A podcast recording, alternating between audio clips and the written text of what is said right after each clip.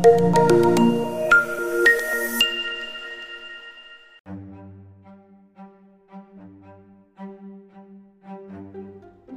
நேர்களே நான் உங்கள் ரெஜியா பேசுகிறேன் பொன்னியின் செல்வன் அத்தியாயம் நாற்பத்தி ஏழு ஈசான சிவப்பட்டர். வாங்க ஆழ்வார்க்கடியான கொஞ்சம் கவனிக்கலாம்.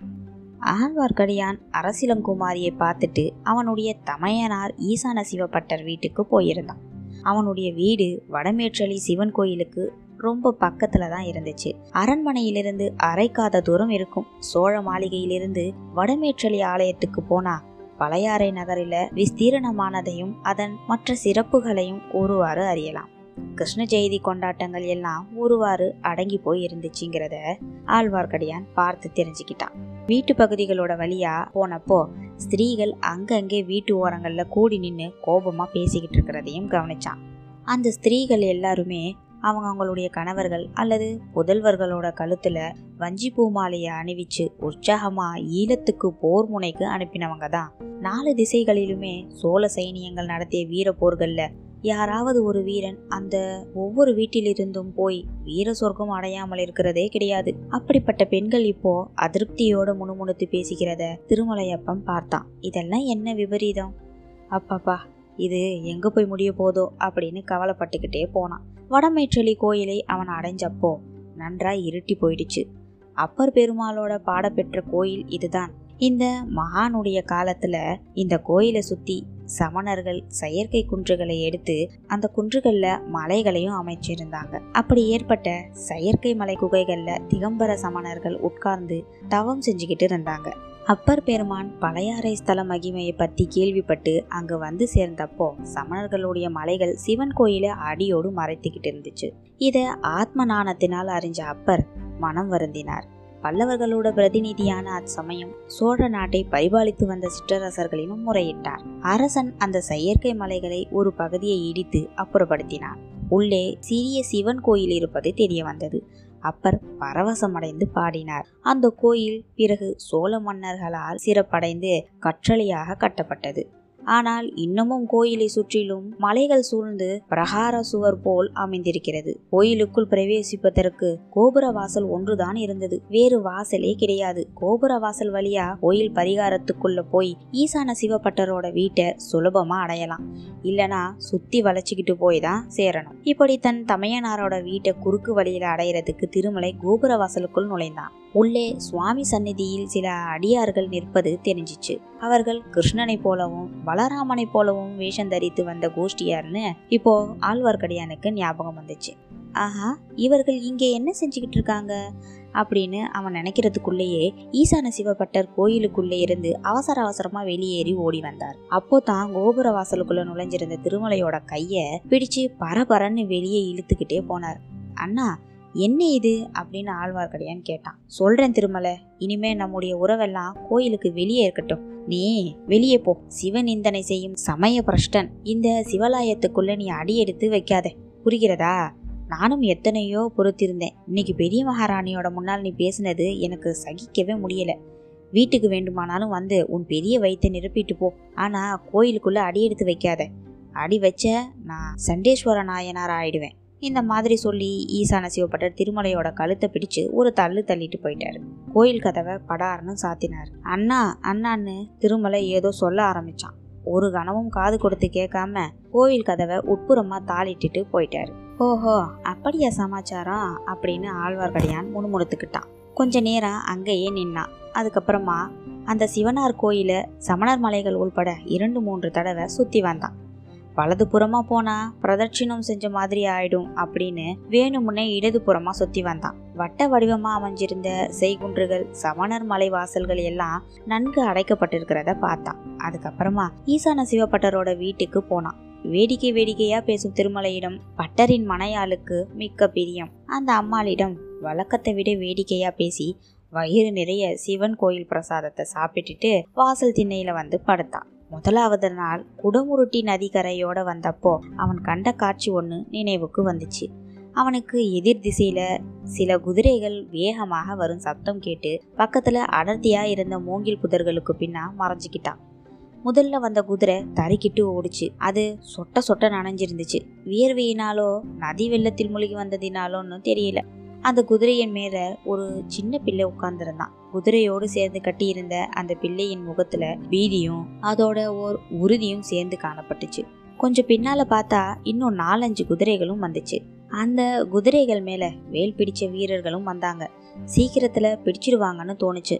அவங்கள ஒருத்தன் தன்னுடைய வேலாயுதத்தை தலைக்கு மேல தூக்கி பிடிச்சு முன்னால் வந்த குதிரை மேல எரியறதுக்கு குறி பார்த்துக்கிட்டே வந்தான். இன்னொருத்தன் அதை தடுத்தான். அந்த சமயத்துல அந்த பிள்ளை அடர்ந்த மூங்கில் புதருக்குள்ள கீழே போக வேண்டியதா இருந்துச்சு. கொஞ்சம் வளைஞ்சு தாழ்ந்திருந்த மூங்கில் மரக்கிளை ஒன்று அவனுடைய தலைமுடியில சிக்கி மாட்டிக்கிச்சு. குதிரை முன்னால் இழுக்கவும் அந்த பிள்ளையின் கதி என்ன ஆகுமோ அப்படின்னு இருந்த நிலையில பின்னால் வந்தவங்க அந்த குதிரையை வந்து பிடிச்சுக்கிட்டாங்க. குதிரை மீது வைத்து கட்டியிருந்த பிள்ளையை பார்த்து வியப்பும் திகைப்பும் கோபமும் அடைஞ்சாங்க. ஏதோ அவனை கேட்டாங்க. அவன் தட்டு தடுமாறி மறுமொழி சொன்னான். விவரமா? ஆழ்வார்க்கடையன் காதல விழல. அவன் எங்கே? அவன் எங்கே? அப்படின்னு அடிக்கடி பலமுறை கேட்ட கேள்வி மட்டும் காதல விழுந்துச்சு. அந்த இளம்பிள்ளை ஆற்றோடு போய்விட்டான் வெள்ளத்துல விழுந்து விட்டான் அப்படின்னு விம்மி அழுதுகிட்டே சொன்னதும் கூட காதல விழுந்துச்சு. பிறகு அந்த வீரர்கள் எல்லாம் அந்த பையனையும் குதிரையையும் தங்களோட அழைச்சிக்கிட்டு போய் ஆற்றாங்கரையோட போய் விட்டாங்க. இந்த சம்பவத்தோட பொருள் என்னன்னு திருமலையப்பனுக்கு அந்த சமயம் விளங்கலை. ஆனால் இப்போ கொஞ்சம் விளங்குற மாதிரி தோணுச்சு. இதற்கிடையில் அந்த வீதி நாடக கோஷ்டிகளுடைய நினைவும் அவனுக்கு வந்துச்சு.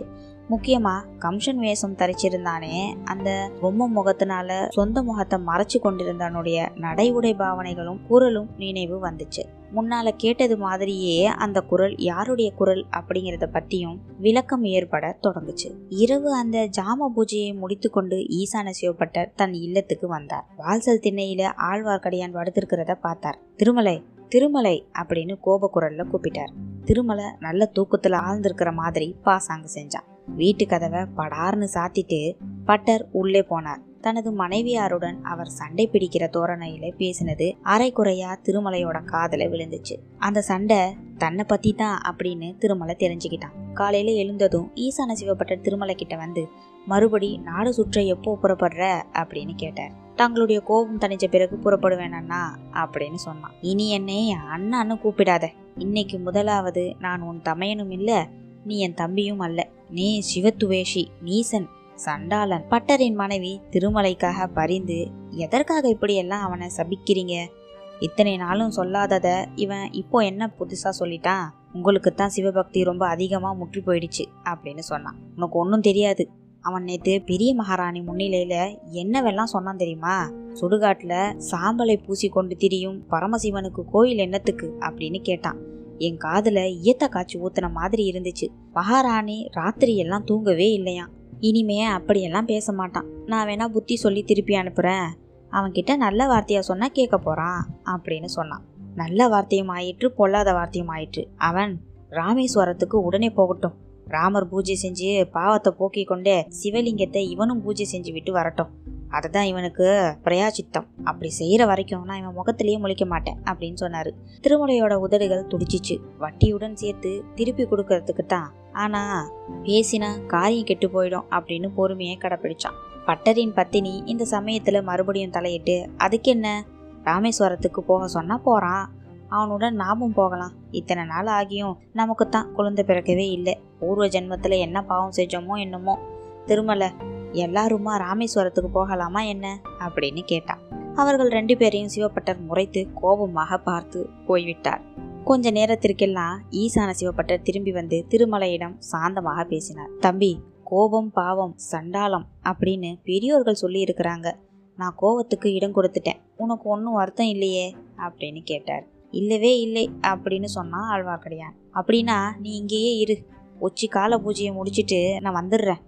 உன்கிட்ட சில முக்கியமான விஷயங்களை பற்றி சொல்லி யோசனை கேட்கணும். இங்கேயே இருக்கிறாயா? எங்கேயாச்சும் போயிட மாட்டாயே? அப்படின்னு கேட்டார். எங்கும் போகவில்லை அண்ணா. தங்களை விட்டு எங்கும் போவதாக உத்தேசம் இல்லை அப்படின்னு சொன்னான். பட்டரும் போயிட்டாரு. ஆழ்வார்க்கடியான் தனக்குத்தானே அப்படியா சமாச்சாரம் அப்படின்னு சில முறை சொல்லிக்கிட்டான். அதுக்கப்புறமா அன்னிக்கிட்ட கூட சொல்லிக்காம புறப்பட்டான். செய்குன்றுகள் சூழ்ந்து வடமேற்றலி கோயிலை இரண்டு மூன்று தடவை சுற்றி வந்தான். அப்பப்போ ஏதாவது சத்தம் கேட்டா உடனே மறைஞ்சுக்கிட்டான். அவன் எதிர்பார்த்தது வீண் போகவே இல்லை. சமணர் மலைகள் ஒன்றில் வாசல் வழியா மெதுவா திறந்துகிட்டு முதல்ல ஈசான சிவப்பட்டர் மூன்று பக்கமும் பார்த்துட்டு வெளியே வந்தார். பின்னால இன்னொரு மனிதன் வெளிப்பட்டு வந்தான். ஆஹா இவன் யாரு? முகம் தெரியவில்லையே. உடல் அமைப்பை பார்த்தால் கம்சன் வேணும் பூண்டிருந்தவன் மாதிரி இருக்குது. யாராயிருக்கும் இதை கண்டுபிடிக்காமல் விடுவதே இல்லை. ஓஹோ இதற்கு தானா இவ்வளவு கோபதாபம் மூடு மந்திரம் எல்லாம்? மலையிலிருந்து வெளிப்பட்டு இருவரும் மூணு நாள் சென்றார்கள். ஆழ்வார்க்கடியன் விட்டுவிடுவானா? ஒதுங்கி பதுங்கி மறைந்து பின்தொடர்ந்தான். சிறிது நேரம் நடந்ததும் சோழ மாளிகைக்கு பின்புறத்தில் கடலை போல பரவிய அலைமோதி கொண்டிருந்த ஓடைக்கரையை அடைந்தார்கள். ஆனால் மாளிகைக்கு வெகு தூரம் மேற்கில் இருந்தது அத்துறை. ஓடக்கரையில் அடர்ந்த மரங்கள் பல இருந்துச்சு. அவற்றில் ஒன்றின் பின்னால் ஆழ்வார்க்கடியான் நின்று இரண்டு கிளைகளுக்கு நடுவில் தலையை நீட்டி பார்த்து கொண்டிருந்தான். படகு ஒன்று அலையில் அலை புரண்டு மிதந்தது. அரண்மனை படகு மாதிரி தோணுச்சு. படகுக்காரன் கரையில நின்று கொண்டிருந்தான். பட்டரையும் அவருடன் வந்தவரையும் பார்த்ததும் அவன் படகை கரையோரமா இழுத்துக்கிட்டு போனான். அங்க வந்து நிறுத்தி வச்சான் படகை. இரண்டு பேருமே படகுல ஏறிக்கிட்டாங்க. படகு போக ஆரம்பிச்சிச்சு. பட்டரும் வந்த மனிதனும் கரை பக்கம் திரும்பி பார்த்தாங்க. அவன் முகம் பளிச்சென்று நன்றா தெரிஞ்சிச்சு. ஆழ்வார்க்கடியானுக்கு வியப்பு ஒன்றும் உண்டாகல. அவன் எதிர்பார்த்த மனிதன் தான் அவன். வீரநாராயணபுரத்திலும் கொள்ளிடத்து படகிலும் சந்தித்த அந்த வீர வாலிபன்தான். கம்சன் வேடம் பூண்டிருந்தவனும் அவனே என்பதில் சந்தேகமில்லை. அவர்கள் படகில் ஏறி எங்கு போகிறார்கள் அதையும் கண்டுபிடிச்சு விட வேண்டியதுதான். அதாவது தன்னுடைய யூகம் சரிதானா அப்படின்னு பார்த்து விடணும் அப்படின்னு யூகிச்சுக்கிட்டான். சோழ மாளிகைகள் பல வானலாவி நின்ற வீதியில் கடைசி மாளிகை ஒன்று பூட்டப்பட்டு கிடந்தது. அது சுந்தர சோழரின் முதன் மந்திரியான அனிருத்தர் பிரம்மராயரின் மாளிகை. முதல் மந்திரி அனிருத்தர் பாண்டிய நாட்டின் ராஜரீக நிர்வாகத்தை செப்பனிட்டு அமைப்பதற்காக மதுரை சென்றிருந்தார். அவருடைய குடும்பத்தார் தஞ்சாவூரில் இருந்தார்கள். அதனால அவருடைய பழையாறை மாளிகை பூட்டப்பட்டுதான் கிடந்தது.